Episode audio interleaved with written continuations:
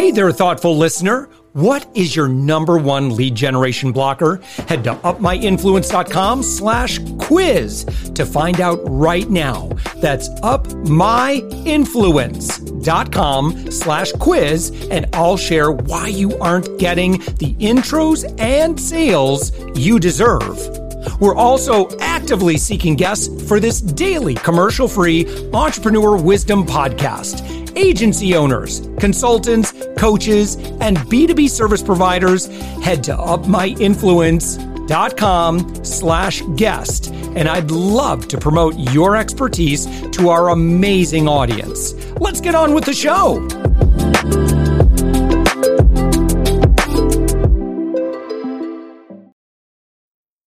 With us right now, it's Marty Strong. Uh, Marty, you are a CEO, you're an author, you're a speaker, you are a former Navy SEAL, uh, so it's kind of you know it's kind of funny when I uh, chat with someone who definitely saw action. Um, uh, you know, it, it kind of reminds me of going to my kids' uh, Veterans Day programs, and you know they recognize all the veterans. And you know, I remember in elementary school, I'd go and sit up, you know, with all the other veterans, and we'd you know have maybe a second to talk about. And I was like, well, I uh, I manned a typewriter.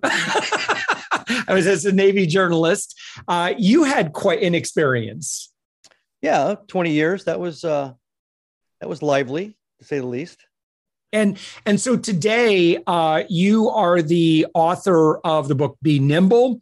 Uh, you've written written several fiction novels, uh, and then uh, your new book, which is on pre-order, "Be Visionary." Uh, so, uh, Marty, would you mind kind of give us giving giving us a, an overview of your work today? Sure. So, I joined the Navy out of Nebraska, just trying to get out of Nebraska through a kind of a mistake of orders. I ended up at the SEAL Training Command out in California, San Diego, California, at 17, uh, by 17 and a half. And I was the least likely person you'd ever expect, kind of like Goggins. Uh, he had he had the weight thing, trying to trying to overcome that. I was 125 pounds soaking wet when I showed up, but they uh, they actually talked me into trying. It's a volunteer program. Yeah. So I, so I joined a class of 126 other guys. They were all pre-screened. They all wanted to be SEALs. And uh, somehow I just kind of put my head down, put one foot in front of the other. And six months later, there were only 13 of the original 126 left, and I was one of them. So, and I'd gained two pounds of, of, of, of, raw meat. I was all muscle. Um, yeah. So then I, you know, I go go to the East Coast. My first SEAL command was SEAL Team Two, and you uh, you're trained in kind of a primary responsibility. My initial one was intelligence and went to a bunch of schools for that and came back. Eventually, you start to uh, be moved around. They try to cross cross train you. So I got into communications, advanced communications, went to a bunch of schools for that. Uh, diving schools, got all kinds of other uh, uh, jump schools, advanced free fall, which is like like uh, skydiving. And by the time you get to be a senior enlisted, you're you're kind of a jack of all trades because you've played and been trained and gone through that whole kind of spiraling yeah. up over time mm-hmm. and then I became an officer. So uh, I spent the, the, last 10 years as an officer. Yeah. And then well, th- yeah. Th- I mean, thank you for all that time invested. Uh, and I'm sorry, I cut you off. What, what, what else were you no, going to say? No, so then I then I uh, hung the uniform up and stepped out in the wild and crazy world of, of commercial business. Yeah. And how does someone who has gone through number one's kind of the SEAL training, but then, you know, kind of the lifestyle of living uh, and serving as a Navy SEAL. How does that impact you in business when you think about you showing up to the office versus someone that did not have that background? Um, what, what, how does that mold a person? Well, a lot of the a lot of the traits are already there. They're, they basically uncover them. It's a little bit different than some other special operations um, programs where they in our case, what they do is they basically the the the as Michelangelo or Da Vinci would say, you know, the the image was in the stone and they just revealed the image as they chip away at it. You know, it was always there. So that's how they kind of approach it. They put you through a crucible of situational and scenario driven challenges that seem to be all physical, but really what they're all about is driving your psychology. Yeah. What I, what I always say, you know, to uh, to see if the voice inside your head wins. That's your voice of doubt, right?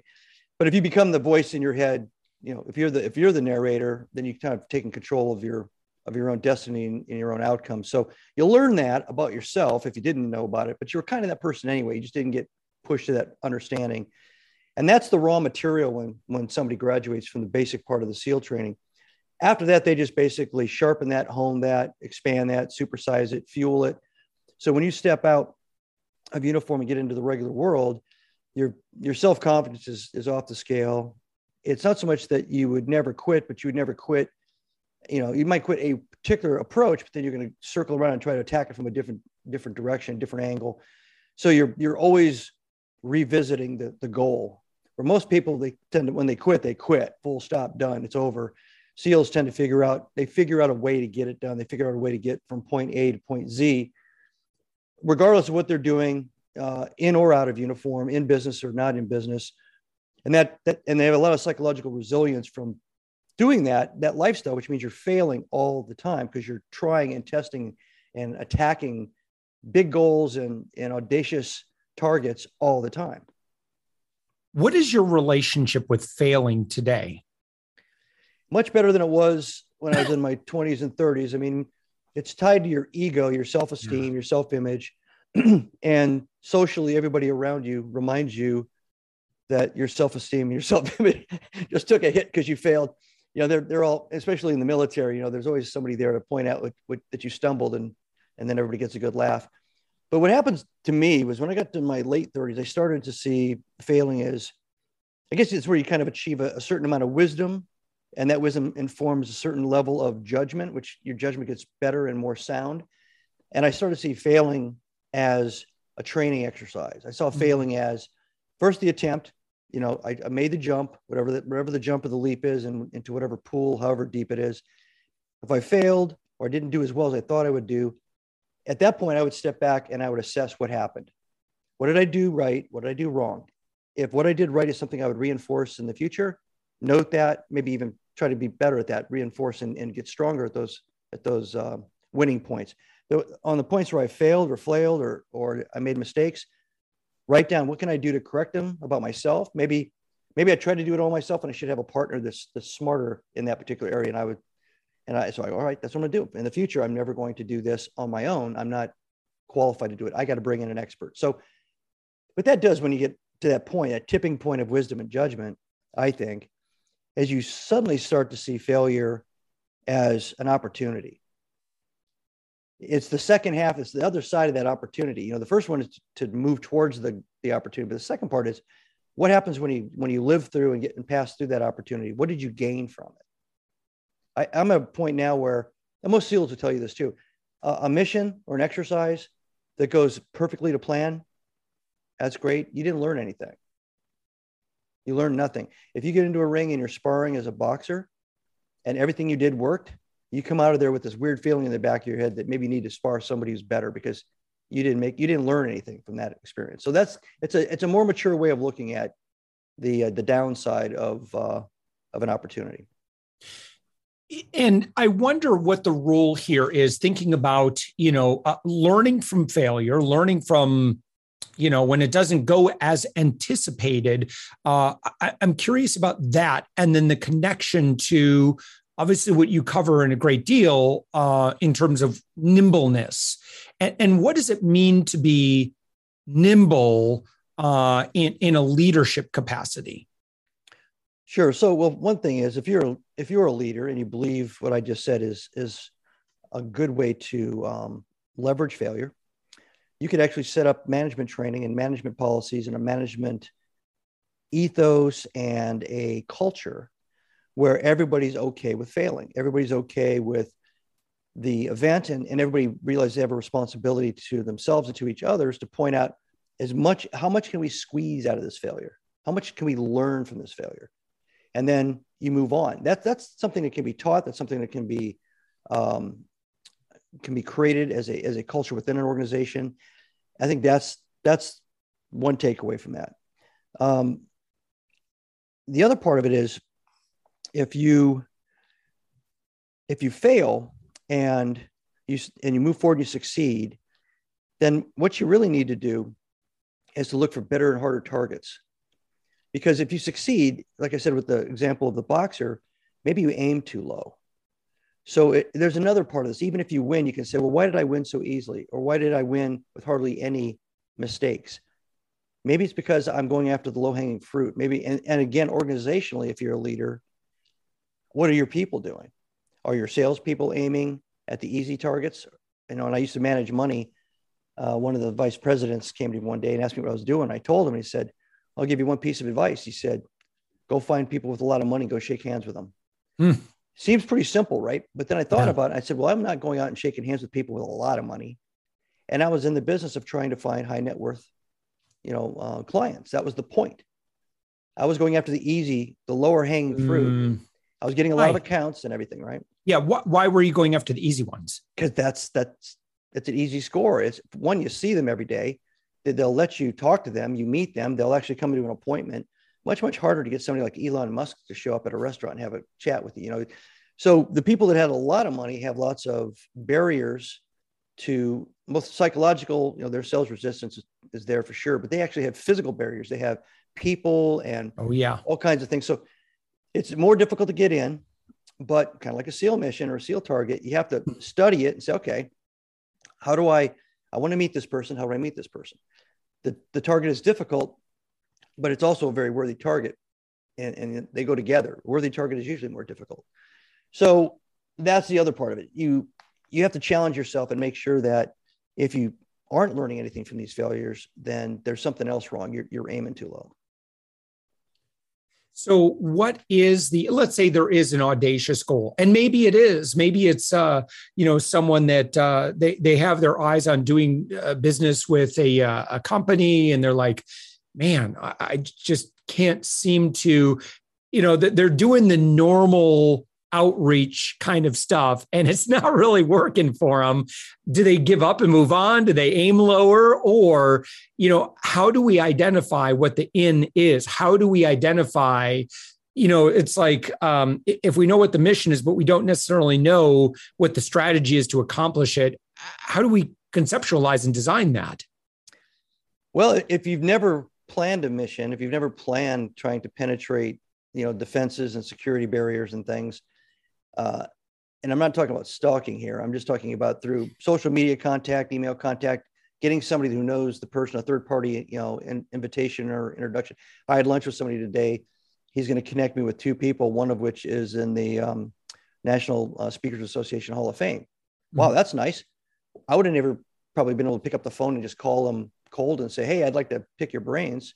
But because I was able to connect with somebody who had that relationship, I'm I'm in at least I've got my foot in the door, right?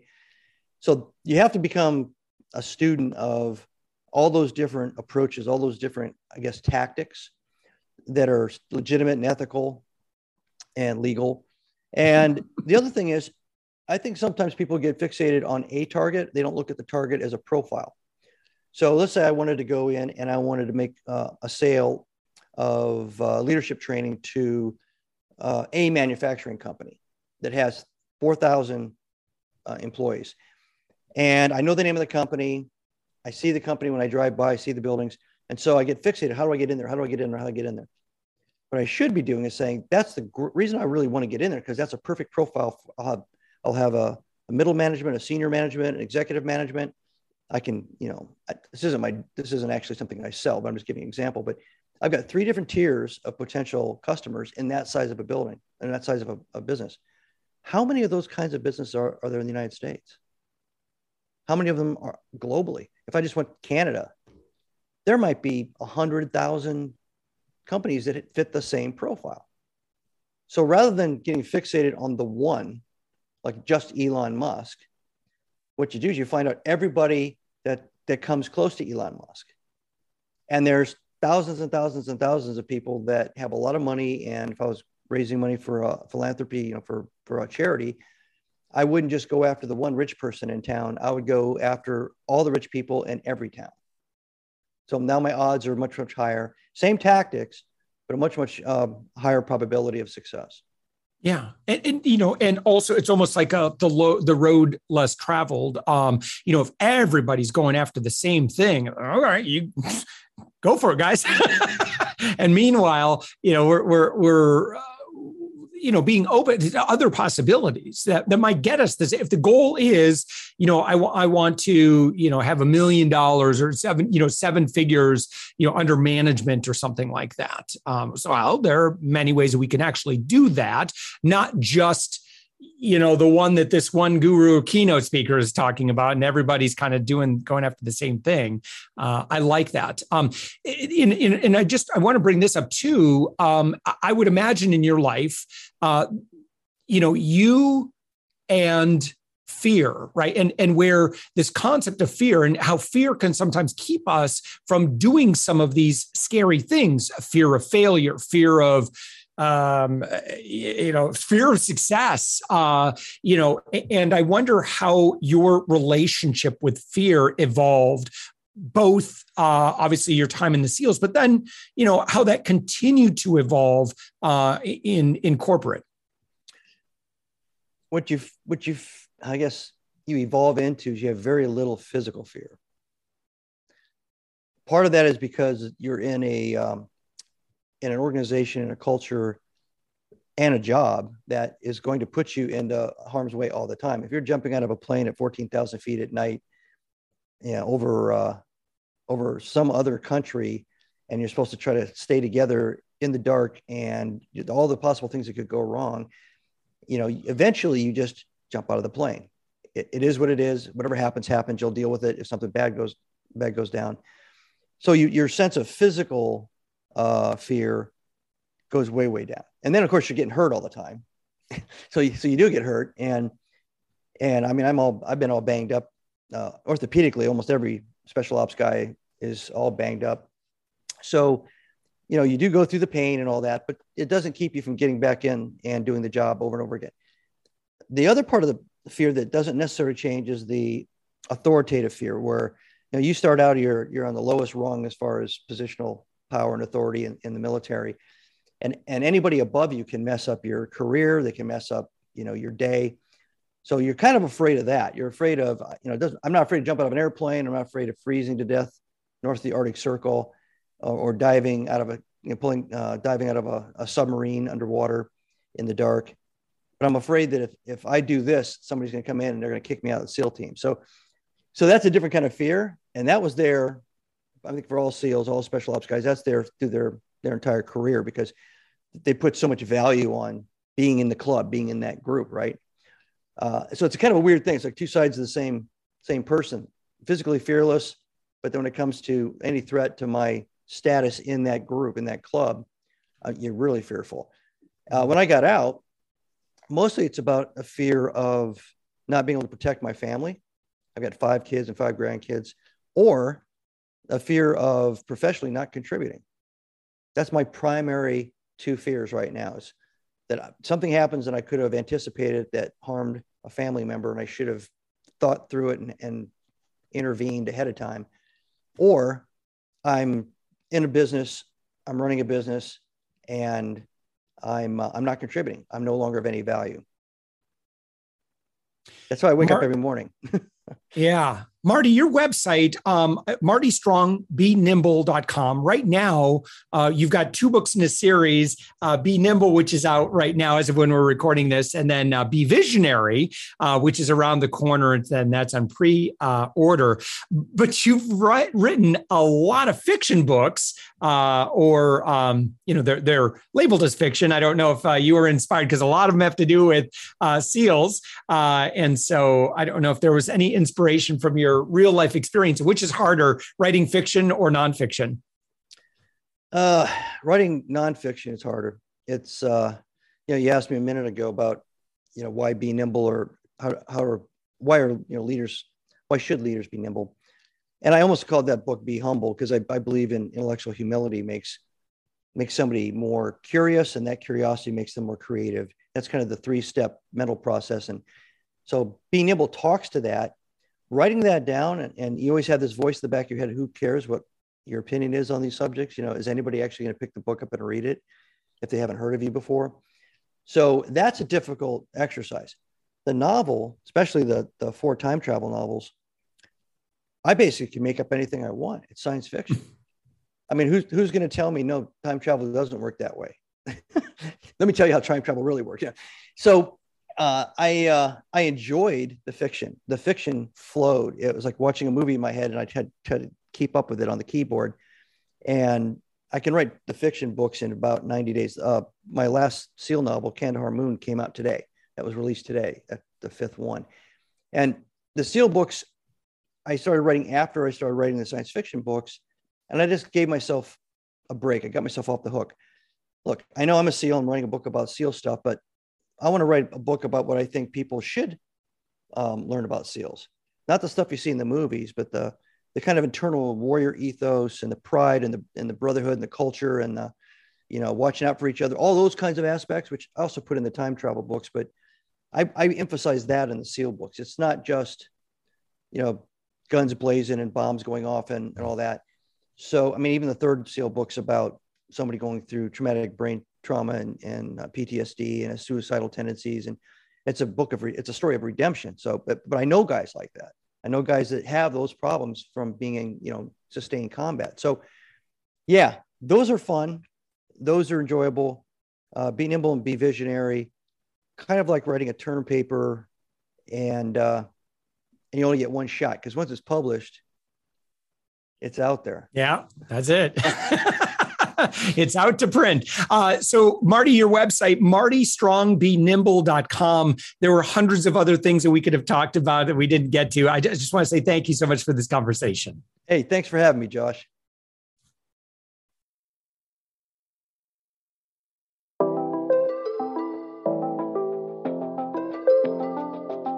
Thanks for listening to the Thoughtful Entrepreneur Show. If you are a thoughtful business owner or professional who would like to be on this daily program, please visit upmyinfluence.com slash guest. If you're a listener, I'd love to shout out your business to our whole audience for free. You can do that by leaving a review on Apple Podcasts or join our listener Facebook group. Just search for the Thoughtful Entrepreneur in Facebook. I'd love even if you just stop by to say hi. I'd love to meet you. We believe that every person has a message that can positively impact the world. We love our community who listens and shares our program every day. Together, we are empowering one another as thoughtful entrepreneurs. Hit subscribe so that tomorrow morning, that's right, seven days a week. You are going to be inspired and motivated to succeed. I promise to bring positivity and inspiration to you for around 15 minutes each day. Thanks for listening, and thank you for being a part of the Thoughtful Entrepreneur Movement.